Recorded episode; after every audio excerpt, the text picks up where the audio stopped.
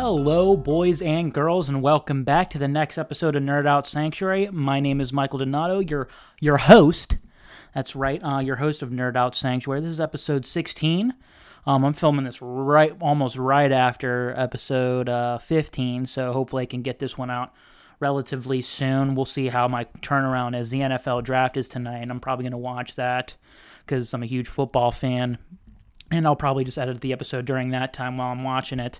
But, tell me if you guys are football fans. But, we're going to be talking a couple films today, and we're going to be doing something a little different. We're going to be taking a break from my top 100 films of all time and get into another list that I am really looking forward to talking about. Sorry, my cord from my mic is kind of being weird, but anyway, we're getting into another list, and it's going to be a late one. It's definitely a late list, but I'm getting into my top 10 films of 2019. Yes, I get it. It's the end of April of 2020. I'm like, what, 4 months too late? But I think it's better late than never, and there was some pretty great films that I saw in 2019. Some I did miss, and I'll be pointing those out too that might have cheated themselves in there. So we'll be talking about that. That's at the end of the episode, and we're also going to be talking about two films today. It's like a film podcast episode today. No TV shows, no video games, no anything else other than movies.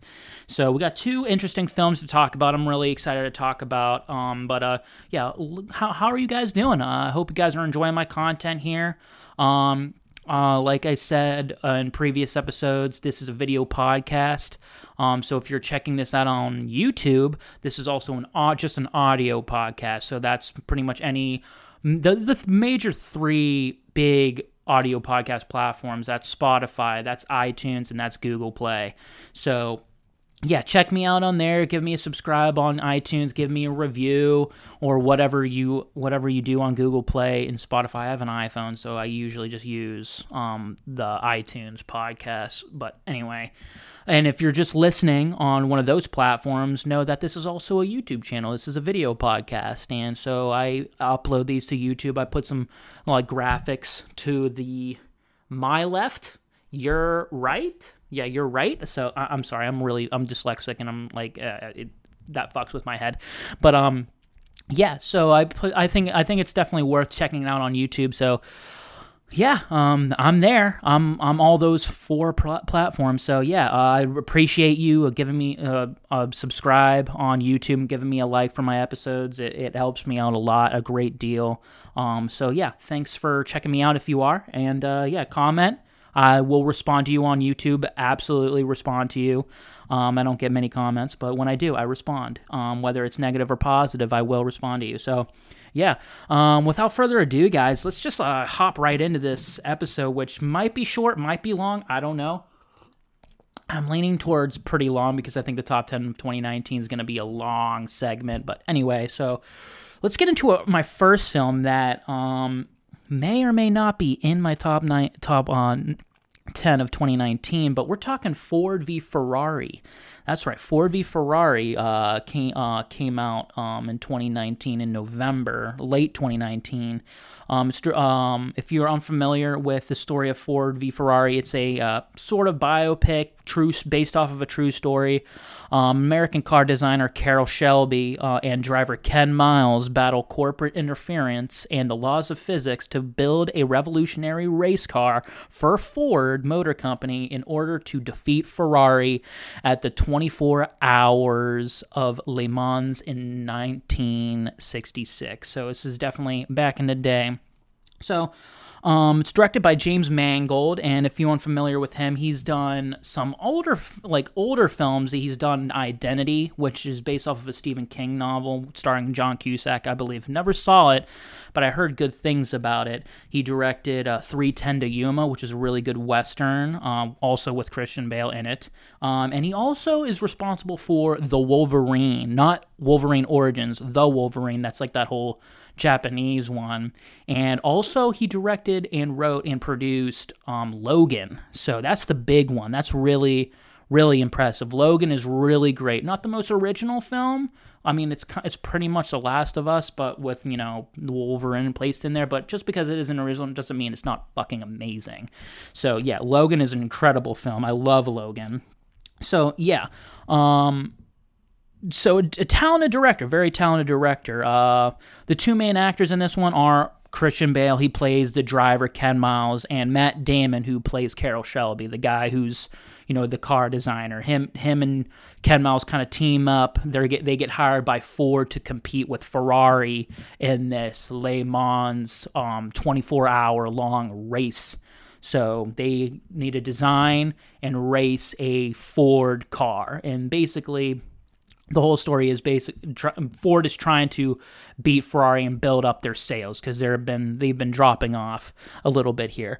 John Barenthal is also co-stars and he plays Lee Iacocca, which is really cool. He does a really good job. But I mean, that's pretty much it with the major actors in the film.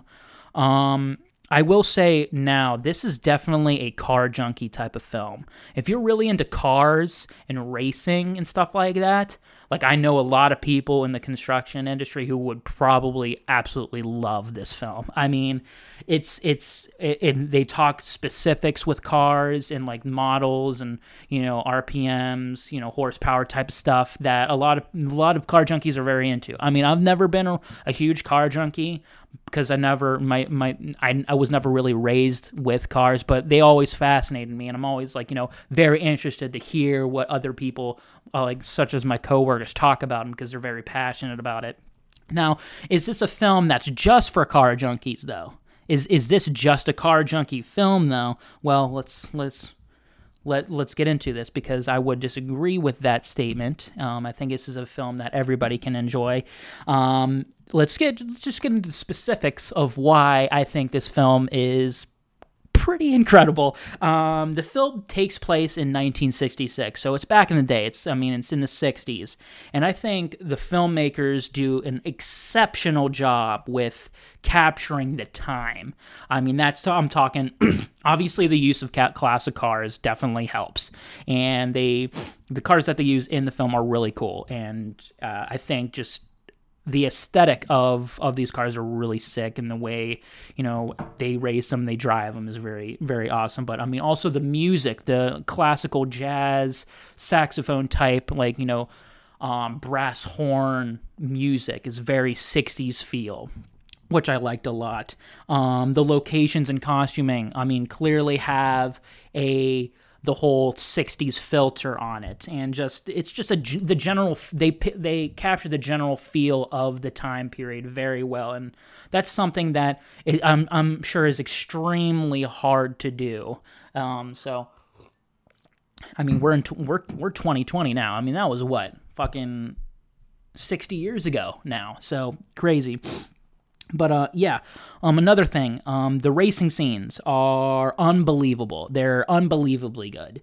The racing scenes are exceptional. I mean, you can always bring up like, oh, well, you know, Fast and Furious is really cool too. Yeah, but it's not realistic at all. Fast and Furious can be cool, but like it's not like this big word that I always love to use in my podcast episodes, visceral. You know, realistic, has that intensity to them. That's what this film has. The racing scenes in this do not disappoint, and when it's like kind of scary, it's scary and intense. Like when people crash and like burn up, like it's actually legitimately scary. And like there's scenes in this where Ken Miles is in the car and like he's pushing the car very hard, because that's kind of a big issue with, you know, trying to generate as much speed with the Ford vehicle, especially the engine that they like, you know, it just like, can the car take it for, you know, 24 hours?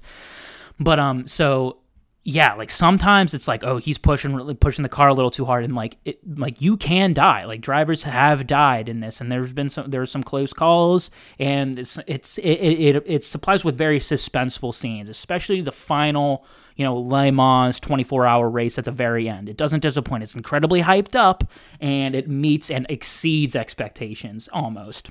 I mean, again, my expectations for this film were really high because I heard nothing but positive things about it, but I didn't really expect this film to be this good. So it's very rare that a film almost exceeds my expectations, because my expectations are rarely met. Sorry if think my hair is kind of getting fucked up, but you don't come for my hair.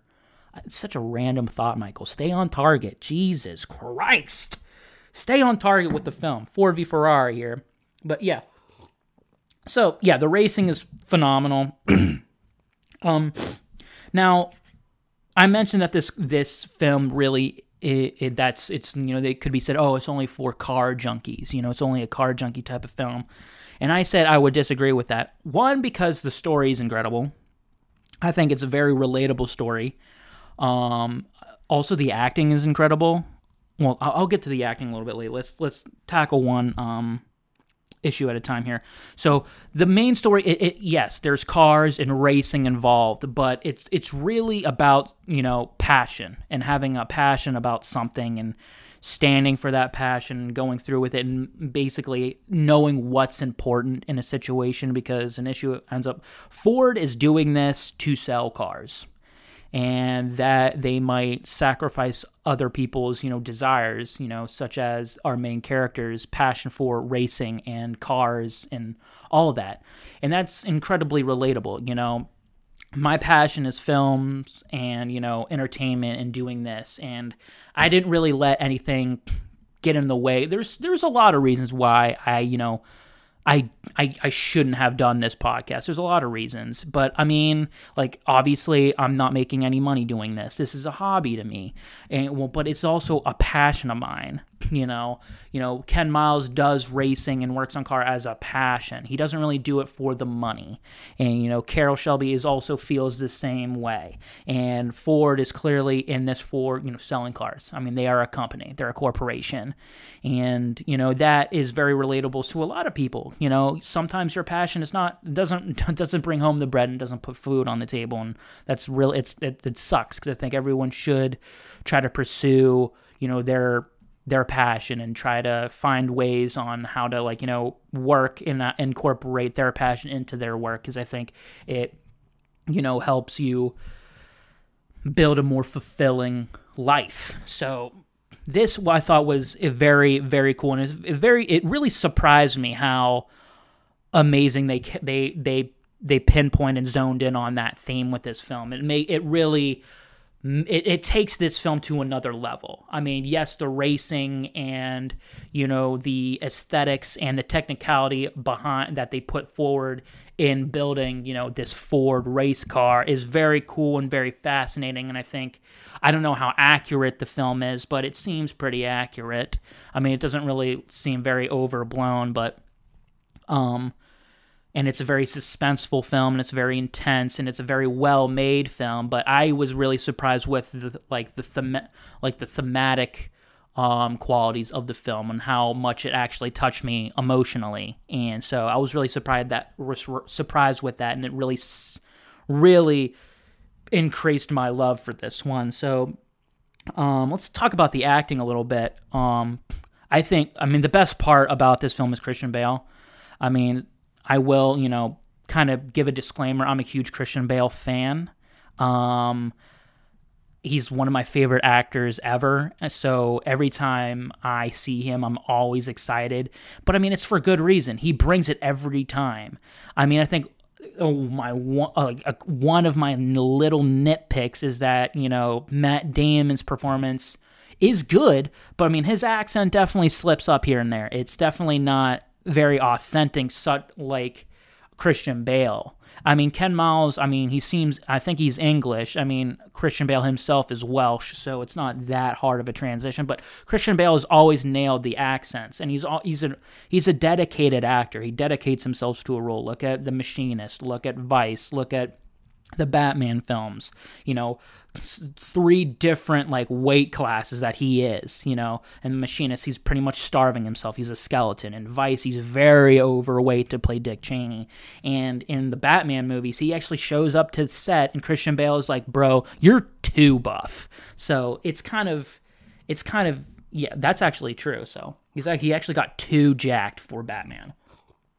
But anyway, so yeah, Christian Bale brings it. He steals every scene that he's in. And yeah, I mean, it was kind of really hard for me to find any negatives with this. I mean, maybe the film's a little too long. It's a long film. I think it's over 150 minutes. which is, it's like around 2.5 hours long. But I mean, like, I was entertained throughout the whole film. I mean, like I said, Matt Damon's accent isn't like the consistently good, but I mean, he gives a good performance, and there's scenes that he's really good. And so, I mean, there's really nothing to not like about this film. Does it have the movie magic? I mean, what do you think, guys? What do you think? Yeah, it does. I mean, given what I've said about this film, of course it has the movie magic.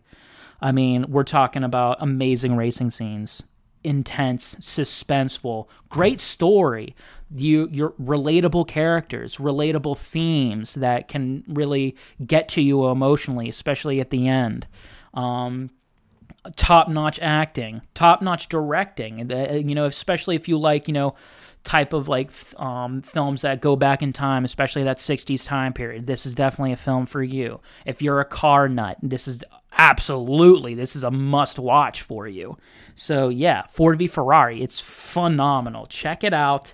And spoiler alert, it might be mentioned a little bit later on this episode of Nerd Out Sanctuary. So yeah, moving on to our second film of the day, of the episode. I'm going to be discussing this one a little bit more because I have a little bit more to say about this one. But yeah, so let's go to a film that I watched on Netflix. I rented Ford v Ferrari because I really wanted to see it, but this one was on Netflix, so I just watched this one. But this one this is a very interesting story. I watched a film called Code 8 on Netflix. It's a sci-fi film. If you're unfamiliar with it, it's a superpowered construction worker falls in with a group of criminals in order to raise funds to help his ill mother. So this film is very interesting because it was based off of a short film that came out a long time ago. I want to say 2016 or 2015. I don't know when it came out, but I watched it when I was like it randomly on YouTube. And the short film is really good, of the similar name. It's called Code 8. And this film was crowdfunded, which is very interesting. When production started, it raised a little over $1.7 million, which was 860% of the target amount that they were trying to raise. And by the time the premieres started, it was around $2.4 million. So that was kind of cool. And having a film being crowdfunded is a really cool story. And it stars the guy who plays Green Arrow in the show Arrow, which what is his name? Hold on here. It's not Robbie Amell. Robbie Amell is the guy's cousin, but his cousin plays Arrow and Green Arrow. Hold on, I'm getting his name. Hold on, relax, guys. Bear with me here. Oh boy. Why is his name not listed? Whatever. Oh wait, hold on. Stephen Amell. Yeah, he plays Green Arrow in Arrow. I think he's also appears in Flash. Sorry about that, guys. I should have been more prepared. But anyway, so yeah, they're cousins. They star in this one. Green Arrow's cousin is the main character in this one. But yeah, he plays a guy who's superpowered, and the world building in this one is really cool. Let's talk about if this film is actually good. It's a very cool story about it being crowdfunded, but is the film good?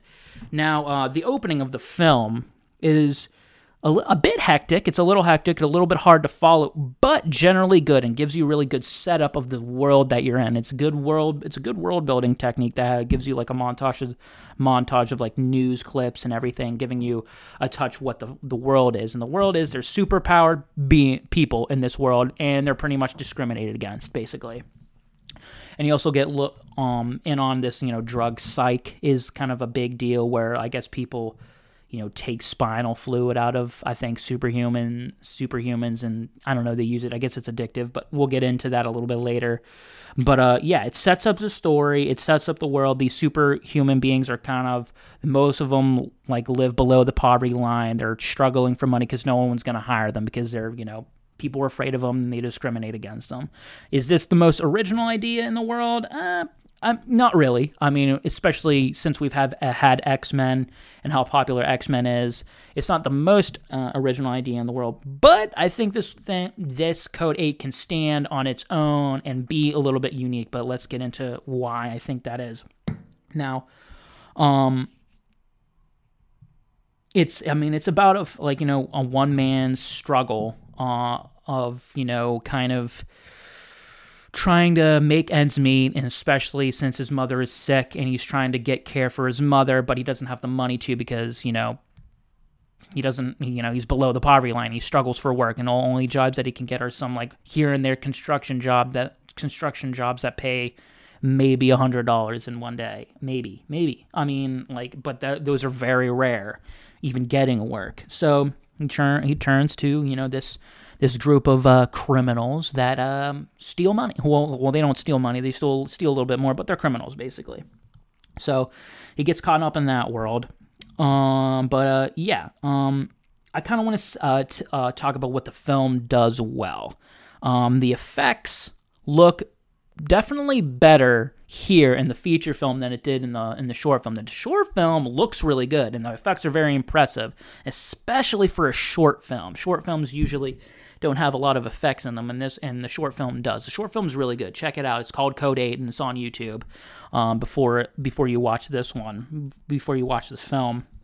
But the Guardians, these police robots that are designed to combat people with superhuman abilities, they look a lot better. They look a little bit more intimidating. They're very cool, but I'm gonna get into them a little bit later.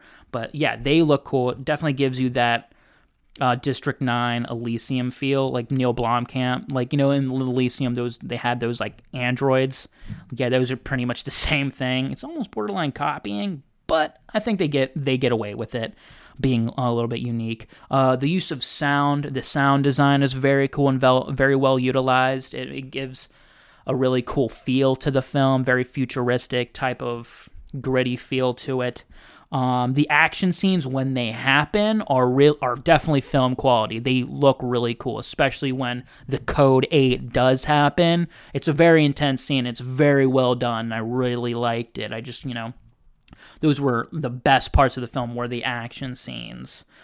Even though they were a little bit comic booky, and I felt like they could have been a little bit more, like I said, visceral and realistic, sort of like a District 9 Elysium. You felt the violence felt really real in the Neil Blomkamp film, and I think they could have went that route a little bit more in this one. But also the acting, with it not being amazing, is not bad at all. The acting is definitely serviceable. It's serviceable. It's fine. But I think the main thing about Code 8 is there's a lot of potential here. I read somewhere that this isn't really the end, and the film definitely sets up something in the future, whether it's a TV show or another film or whatever it's going to be. But there's definitely, the world that they build here has a lot of potential, and it has a lot of potential to be great, especially from a sci-fi fan. And I think it has a lot of potential to be a really good hard sci-fi, dealing with real world issues, especially with immigration, with this new presidential administration. There's a lot of really cool concepts that they could play with and could mirror with modern day society that I would help a good hard sci-fi film conceptually. And so even just being a really cool film has the potential to be with the world, especially with these, the Guardians being really kind of a cool concept, and just people's powers and different classes of power. People are oh, the main character is what a class 5 electric. So he is electrical powers, and a class 5 is pretty powerful. Now the film does kind of fall a bit short on a decent amount of fronts here. I think the story itself isn't quite there to me. I felt I don't know if you really needed a criminal mob aspect to it. Like, I think the short film does a really good job of just kind of putting the superhuman guys in a situation that's just gets heated and gets escalates very quickly, and, you know, people do things, you know, that they regret, especially out of anger. And I think having that be where they go, it was a little bit more interesting than, like, some dude who needs money turns to criminal, you know, or turns to, you know, crime and dealing with a criminal organization, because there's a lot of potential even there that's a little bit missed upon. Sorry, I'm drinking water today. I'm not drinking any alcoholic or coffee or energy drink, just straight water. I don't know, I'm boring, but whatever. I just think also the cohesion, like the flow of the film, it seems very fast. You know, there's a montage in the middle of the film that is just like, it's like, what? I don't really understand why it was needed. You know, yeah, okay, the guy's, you know, reaching his full potential with his powers, but like, do you really need that? I mean, can he just be powerful? Like, do you? I thought I don't know. I didn't really think the montage was that great. I guess it needed to perceive like a passing of time, so the characters can, I guess, form a little bit of a bond. But I don't know. Maybe I'm wrong about that, but I don't know. The film seems to me to go a little bit quicker than you would want. Also, again, the Guardians, they look cool, but they're really not, they don't really seem useful. You know, they're specifically designed, in this world, specifically designed to combat people with superhuman powers. But whenever they're, like, put up against a person with superhuman abilities, they get wrecked. Like, so it doesn't really make too much sense to me. Like, the only time they are effective are against, like, normal people, it seems like. Like, they're just robots with guns. So, I mean, if you really think about the logistics of them, like, they're clearly very expensive to produce. I'm sure they're very expensive to transport with those really cool looking drone machines. Those look pretty cool. But I mean, again, but they're not even, they get smoked when they get put up against a superhuman. Like, every time they go up against a superhuman in Code 8, the film, they get wrecked. They get either electrocuted, their circuits get fried, or they get smashed by a weight, which makes no sense. I mean, a thing for this film to improve upon the next time is make them scary. Make them, like, combat a powerful superhuman and let them win in, like, a really, like, maybe gruesome way. Make them scary. Makes them so the audience are afraid of them and the main characters are afraid of them, because it seems like the superhuman characters are not afraid of these Guardians. So also, you're investing a lot of money, but, like, they're specifically designed, I guess, to combat superhumans. But, like, the purpose of them is to, what, prevent superhumans to use their powers? I would argue not, because whenever you're dealing, you know, you're bringing bigger guns to a gunfight, the opposing force is probably also going to bring more bigger guns over time. So, yeah. Like, they're gonna face superhumans, but superhumans are gonna be more motivated to use their superhuman abilities on robots that aren't people. You know, like, I would think superhumans would be a little bit more reserved on using their powers on a human police officers, because it's like, oh, I might kill this guy, but they're gonna use their superhumans on an inanimate object that's property. Like, it's just property damage at that point. You know, you're not being charged with, like, murder. So, yeah, they need to make the Guardians more powerful and more scary for them to actually work. The action and violence, like I said before, seemed a little it's not cartoony, and sometimes it's definitely, it gets there to that intensity and realism, but I think you can go a little bit farther with it.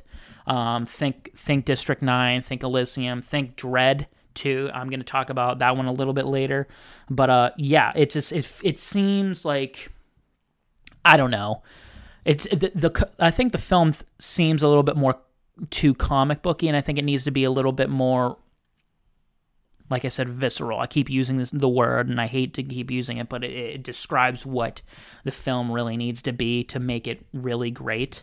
Also, make the people with superpowers more scary. You know, give us a reason why they're discriminated against and why they can't get jobs. Because, I mean, it's kind of hard for me to believe, like, there's a character who can heal people. And some of these powers are incredibly useful. Like, it's kind of hard to believe that, like, these multi-million-dollar corporations aren't employing these people. You know? Like, I don't really understand why they can't get jobs. Like, them being, like, in poverty doesn't really... I don't know. I don't really... It's not very believable to me, but I mean, if you make them kind of scary, like maybe some superpowered people commit some atrocities and put that into the world, I think it gives a reason to fear these superpowered beings a little bit more. Like maybe pull in, I hate to bring in real life issues, but when 9/11 happened, a lot of people kind of wrongfully discriminated against, you know, the Islamic community and people from that area of the Middle East and people who follow the Islamic faith. You know, people were kind of afraid of them because of, you know, an atrocity that was committed by people who look like them, you know. And I think that could be a really cool concept to play with here.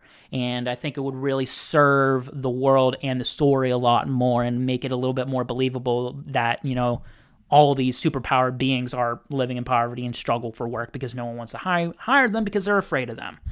So I think making them a little bit more, I don't know, I don't want to say powerful, but like, I don't know, have something happen in the world that makes people afraid of them. So the audience themselves can be a little bit, oh, okay, so yeah, I understand why people are discriminated against them. Also, I think the film needs a better antagonist. I mean, there isn't a sort of antagonist in this film with, like, a shady gangster who can, like, you know, read minds, I guess. But I thought he was kind of lame, to be honest. He wasn't very intimidating. They kind of tease this thing called, this organization called The Trust, but they don't do anything with them. So I'm guessing they're saving that for the future. They do kind of set up, you only see them in the beginning and the end. So that was kind of a missed opportunity there. But yeah, maybe for an antagonist, maybe like a non-superhuman, but maybe they're like a big head in media and they maybe put out some negative propaganda to make these superhumans kind of down in the dirt, making them not be able to get any jobs. There's some very high potential for character building there. You know, having them have negative encounters with superhumans in the past, maybe a death of the loved one or whatever. I mean, be creative other than some shady gangster. Like, I don't know. But yeah, I think the film just needs to be generally darker.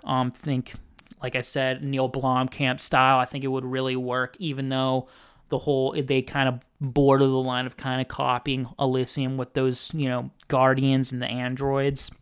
But yeah, and try to like get a little bit more, like get those highs on those missed opportunities, such as, you know, like the guardians, making them scarier, like a little bit better of better characters. You know, there's some characters that like you don't really understand what they're doing, like why they're even there. I think having some character building moments would definitely help the film. The Trust, like, who the fuck are they? I have no idea. Maybe like expanding on that more. The drug Psych was a little confusing what the purpose of it was. I get it. Okay, they extract spinal fluid from, I guess, superhumans, and people put it in their eyes. I guess it gets them high. I mean, but it's just a drug that people get addicted to. I mean, I think that was kind of a missed opportunity. Maybe make it be specifically addicted to superhumans, and maybe it enhances their powers. That's why people take it, but it's also very addictive. Like, just do something interesting with it. Think of Dread with the drug Slow-Mo. If you're unfamiliar with Dread and you haven't seen Dread, there's this drug in the film where you take it. It's like an inhaler. And it slows everything down, and it puts everything in slow motion, and it adds something, especially to the violence in that film. It really adds to the tone, and really, it's a very interesting thing, and it's something that I've never seen before in a film. So think of that when you're dealing with this whole psych drug. Sorry, I just need the table. So, anyway, with all that, does the film have the movie magic, though? Oh, man, this was kind of a hard one because I actually did generally like this film and I enjoyed it. And I think some of the emotional moments, especially at the end, were very well done, especially dealing with the main character's mother. I thought was really cool and I think effective enough. But just with all the missed opportunities and like the amount of potential that this world and this film had, and it doesn't really reach it. I mean, it's a decent film, and I don't really want to give every film the movie magic that I, review on here. So I'm not going to give it the movie magic. It's kind of like a Big Time Adolescence where it's a well-made film, but I just think a lot of things really draw it back for me, especially since I'm a science fiction fan. I'm probably going to be a little bit harder on this one. But, yeah, so... it's definitely worth checking out. It's definitely worth a watch, especially since it's on Netflix. If you have a Netflix account, definitely check it out. But watch the short film. I think the short film is really good, and it's definitely the reason why it got so much crowdfunding. But it still has high potential because it's definitely setting itself up for something in the future, whether it's a TV show, another film, or whatever. It has potential to be great, and I think it could get there, but hopefully it like takes into account of what I said. I mean, obviously they're probably not going to see this, but I think it would be valuable if they did. So anyway, Code 8, check it out. I would check it out, even though it doesn't have Mikey's movie magic. I still think it's worth watching. So yeah, especially if you're a sci-fi fan, check it out. But anyway, so now getting to the end here. How are we on time? 37 minutes, 40 minutes. Okay, we're pretty good. Not bad, not too bad. I'm recording, so that's always good. We're on 37 minutes. So we're going to get to my top 10 movies of 2019. I know I'm taking a break of the top 100. It's going to be back next episode. But for now, I really wanted to do this because there's a lot of films that I wanted to talk about. So... I kind of put this into a couple categories. There's films that I haven't seen in 2019 that I just missed and I thought maybe could have cheated themselves in, but I don't know. There's only a couple that I think really could have if I've saw them. And then there's films that I did see in 2019 that were just kind of fringe. They almost make it but not quite make it. And then I'm going to go over my top 10. So for the films that I didn't see, I'm just gonna quickly run them down: Jojo Rabbit, Rocket Man, Honey Boy, Richard Jewell, Ad Astra, Ready or Not, Dark Waters, The Peanut Butter Falcon, Shazam, the Lego Movie 2, Art of Self Defense, and Portrait of a Lady on Fire. So I think there's only a couple films that could have possibly made it, and that's like your Jojo Rabbit, since it was nominated for Best Picture, I believe. Honey Boy, which I was really excited to see because I'm a huge fan of Shia LaBeouf. Dark Waters, that I heard incredibly good things about. Peanut Butter Falcon, again, Shia LaBeouf, type of film that I'm kind of into.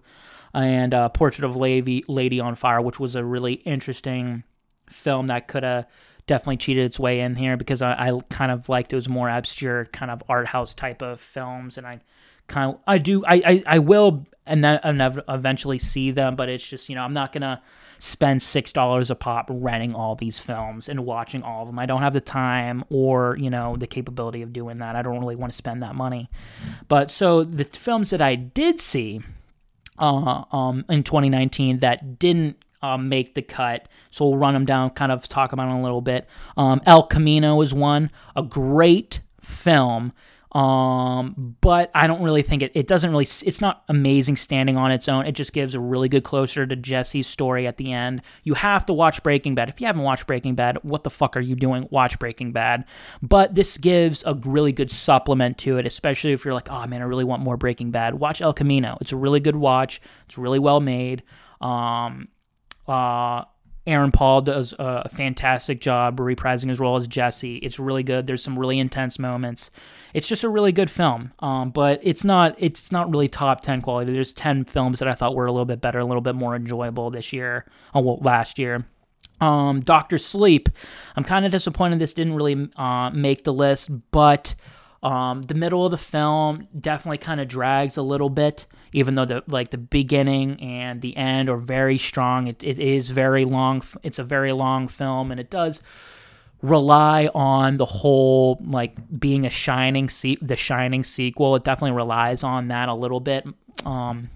So I think there's one horror movie on my top 10 list that is definitely there. Marriage Story, the Netflix original that's nominated for Best Picture. Both leading actors are nominated for Oscars. It's an incredible film, and probably some of the best performances of the year. But again, it's not a film that I'm going to rewatch, so it didn't really put it in my top 10. Once Upon a Time in Hollywood, Quentin Tarantino's ninth film. Great performances, fun story. I really enjoyed it, being a really huge film nerd. So I thought it's definitely a film for that, but it's far from his best film. I think it's not, I mean, I'm not going to rewatch this one as much as Django, Kill Bill, fucking Pulp Fiction, Inglourious Basterds, some of his greatest films. Midsommar, another really great horror film. But again, Hereditary is a far, I think, superior film, and definitely hit me a lot more emotionally. Emotionally disturbed me a lot more than Midsommar did. But definitely, if you're a horror fan, watch Midsommar. You might really like it. Martin Scorsese's The Irishman, really great film, but again, the visual effects with the de-aging, it's very noticeable. Plus, it's three hours and some minutes long. It's way too long. Not gonna rewatch it. I'm just not. But it's a very good watch. I recommend watching it. John Wick 3, fun. I love Keanu Reeves. I thought John Wick 3 was great, but in my opinion, I think it's the least. It's not as good as the first and second one. Definitely not as good as the first one. The first one's the best. The first one is definitely top 10 film material, but I think John Wick 3, have it being one of the still really great action, awesome film, but it is what it is. Jordan Peele's Us, another horror film, but I don't know. I still, it's a good film, but it didn't really have that, I don't know, it factor that I really wanted it to be. I mean, Get Out is amazing. Get Out is a phenomenal film. And I think Us is really cool. It's a really cool film, and it has a lot of really scary moments, and I think an incredible performance by the main actress. But I don't know. It didn't really do as much for me as I really wanted it to. I think it's one of those films that I had really high expectations, and it didn't really meet them for me. A lot of people love this one, but I'm not really quite one of them. On the Netflix original, The King, really cool period piece, historical film. Apparently, it's very accurate. Incredible performance by Timothée Chalamet. Really gives you an insight. Okay, I see the Paul Atreides in you. He's going to be Paul Atreides in the new Dune film, Denis Villeneuve's Dune film. That's hopefully going to come out at the end of this year. I fucking hope it is. I mean, with the coronavirus delaying all these productions and all these video games and everything, pretty much. I'm so excited for the Denis Villeneuve's Dune film. Spoiler alert, once that trailer comes out for Dune, I'm doing an entire episode strictly on Dune. It might be why I'm going to review the book, I'm going to review David Lynch's film, I'm going to review a documentary, and I'll review the trailer for it. So expect that when the trailer drops. Hopefully, I don't know when that's going to be, though. But The King, again, it's a historical drama, not really my genre, plus I don't know. It's fun. It's cool. The ending action scene. Jeez, I can't speak. Is really well done. It's great. But I don't know. It's not top 10 material. I'm probably not going to rewatch it, so it's not in there. And then finally, How to Train Your Dragon 3. Fun movie. But again, the first one and the second one are far superior to this one, even though this is really good. But I think there's another animated film that came out in 2019 that I saw recently that is a lot better, and I don't think How to Train Your Dragon 3. There's 10 better movies than this one. So without further ado, let's get into my top 10 movies of 2019. That's right. Very weird. I'm sorry. Let me take a drink of my water here.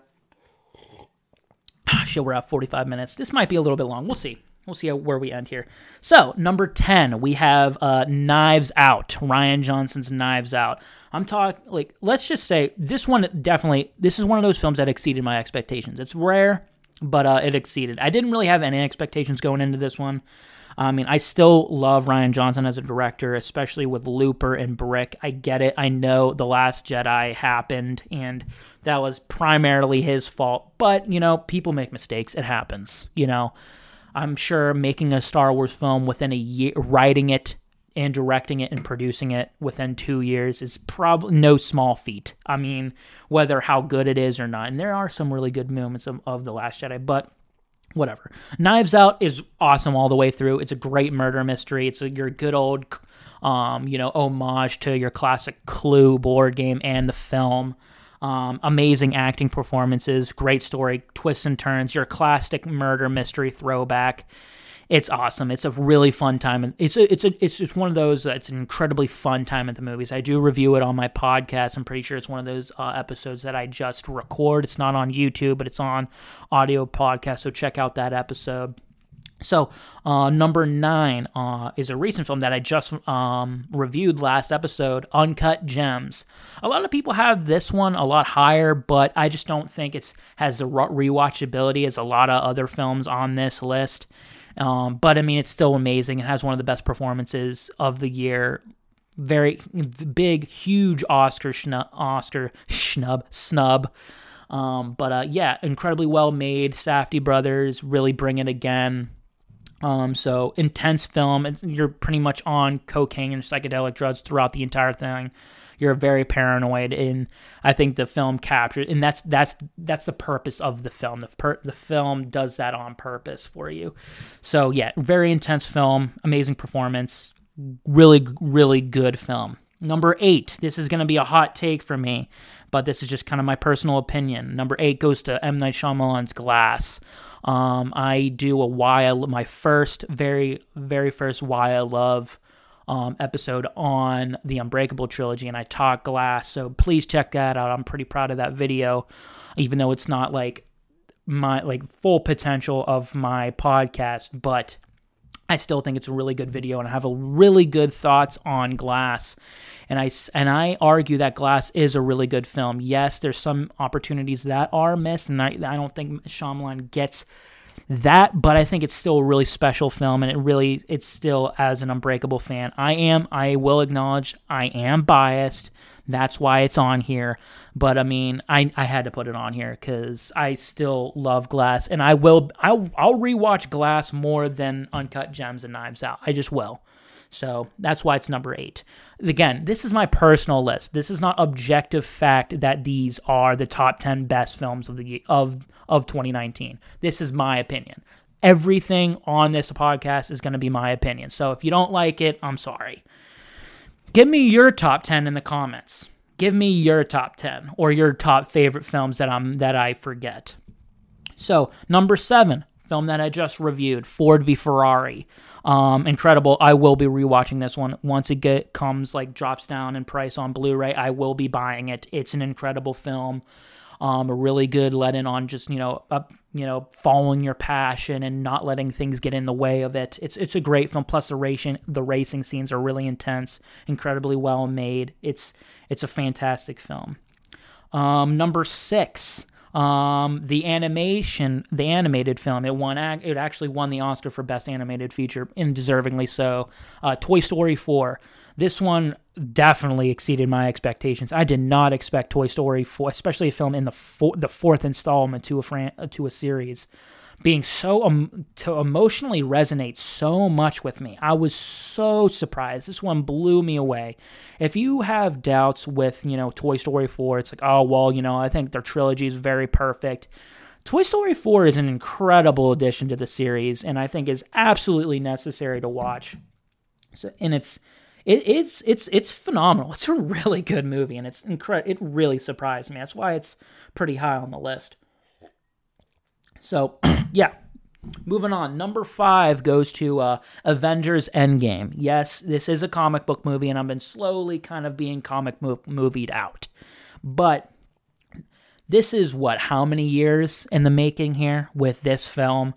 Especially, this film came out in around the same time Game of Thrones finished, and Game of Thrones failed so bad with the ending, in my opinion. I think the ending, especially season 8 as a whole for Game of Thrones, was so poor. And when this movie came out, it made Game of Thrones look that much worse, because Marvel does it with the closure and the ending to a giant story. Avengers Endgame, if you really think about, conceptually about how you make a film like this, it's almost impossible. Especially since they were trying to do it years ago. This was their main goal, was to do this. And man, did they hit so hard. They hit on every single thing. I mean, what's your criticism of Endgame? Okay, the whole use of time travel. It's a comic book movie. Get the fuck out of here. I'm going to argue the concept of time travel in a hard sci-fi film, because that's kind of you kind of need to be a little bit more realistic and have, your concepts in place and the logic behind it, because it's a hard sci-fi. This is not a hard sci-fi. It's a comic book film, so you have to suspend your disbelief a little bit. But I mean, just the action scenes, unbelievable. The characters, amazing, so much fun. Risky film. The payoffs are incredible. Thanos is still amazing, still the best villain in the Marvel universe. It's just an incredible film, and I can't say anything more that's positive that has already been said. So yeah, number 5, Avengers Endgame. Now number 4, I reviewed sort of the beginning when I first started this back in December. I think in December, January, 1917.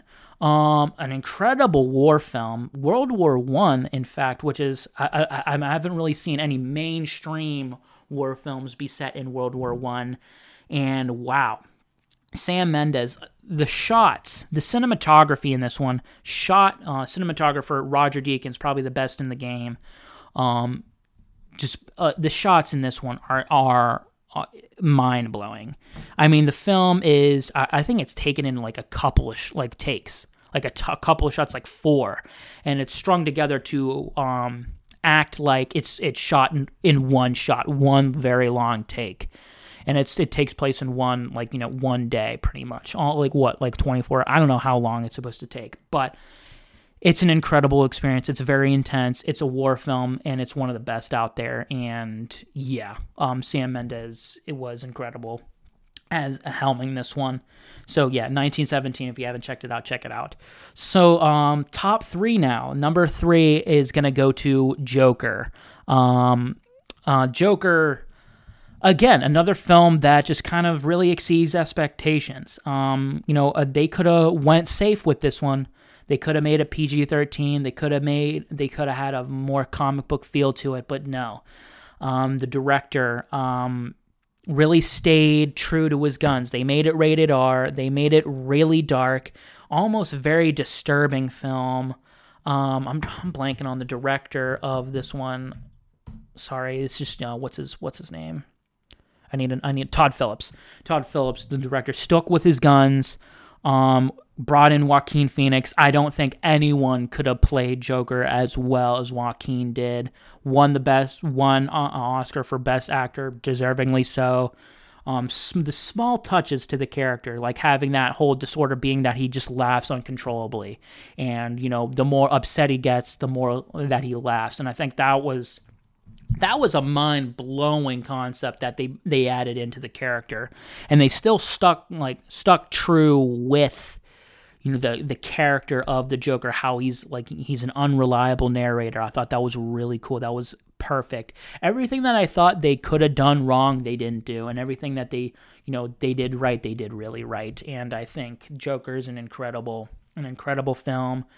Very topical as well, especially with, you know, the situation we're dealing with media and how media can really overblow things and kind of politicize it and also pervert it as well, especially with mass shootings and the whole thing dealing with that. I thought was a really great take, and I agree with it wholeheartedly. And I think, you know, there's something to be said about the media's contribution to that whole issue, and I think this film really brings it out. And it doesn't really make sense too much to me how much controversy this film had when it came out, but it's understandable, I guess, but I think it's stupid, especially if you're one of those people who said this is an irresponsible film. I think you're an idiot if you say that. Your opinion means nothing. You're just stupid. This film is actually an incredibly important film to watch, and it brings forward a lot of issues that we have with our own society and how these things kind of get, you know, heavily politicized and romanticized, if you will. And I think this film really hits that on its head. So really great film. I was blown away by this one. So now number two, that actually surprisingly won Best Picture of the year, Parasite, a foreign film, Korean, directed by Bong Joon-ho. If you're unfamiliar with him, he directed Snowpiercer, The Host, that Netflix original, Okja. Parasite objectively is best film. It's incredible. It's a really great look on the class system, especially I guess in Korea. It's a great political look. It's funny when it's funny, and it's scary when it's scary. And not a lot of films do that incredibly well, and this one does. This film was not the best of the year, but I agree with it winning Best Picture, and I'm glad the Academy recognized it, and it does a lot for foreign films, because there's a lot of really great foreign cinema out there that a lot of people don't know about, and I think Parasite kind of got very popularized because of the Oscar, because of the award, its award-winning nature. So I think it definitely did a lot for foreign films, and I think it's deserving because the film is great, and the writing is amazing. Again, you read subtitles, but you can just tell the writing is phenomenal, and the directing, wow, mind-blowing how good it is. So that brings us to our my favorite film of the year. Now, this one's a horror film, and it's actually an A24 film. And it's The Lighthouse. Yes, that's right. It's The Lighthouse. Now I'm looking for the director of The Lighthouse. Hold on real quick. The Lighthouse. Come on, load. Seriously? Okay. Roger Eggers, or Egers, or I don't know how to pronounce your name. I'm sorry if I'm mispronouncing your name, but stars Robert Pattinson and Willem Dafoe.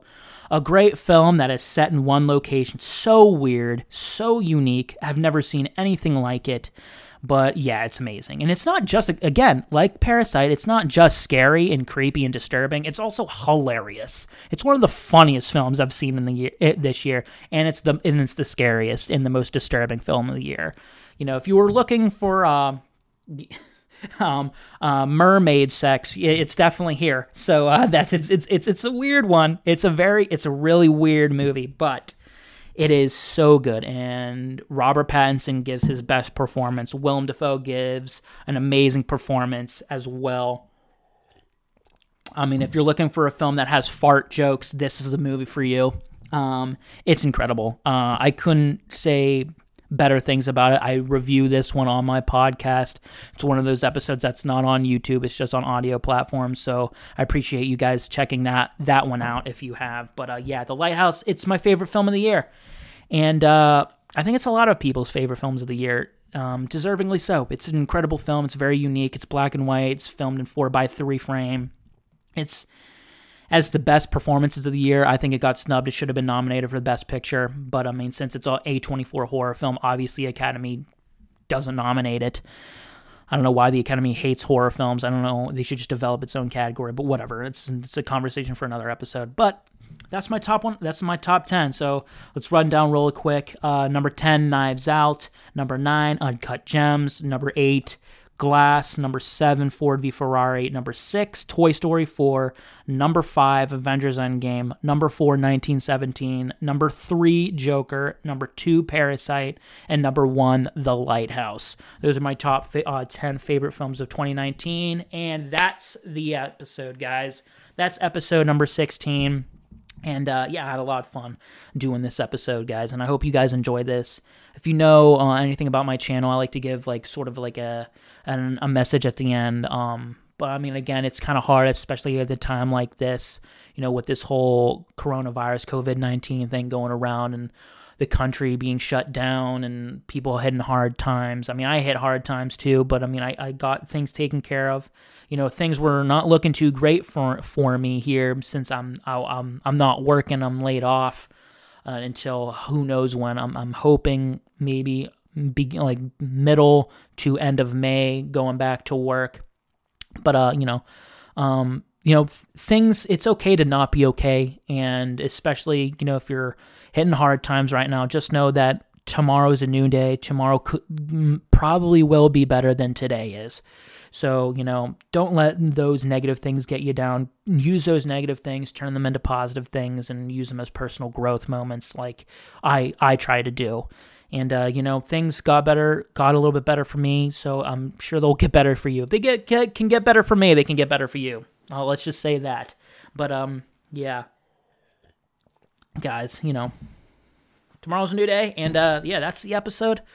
I hope you guys are doing really well. Again, I appreciate all your support, your comments, your likes, your subscribes, anything, is a huge help for me. And, you know, just you watching is really awesome. So that's the episode, guys.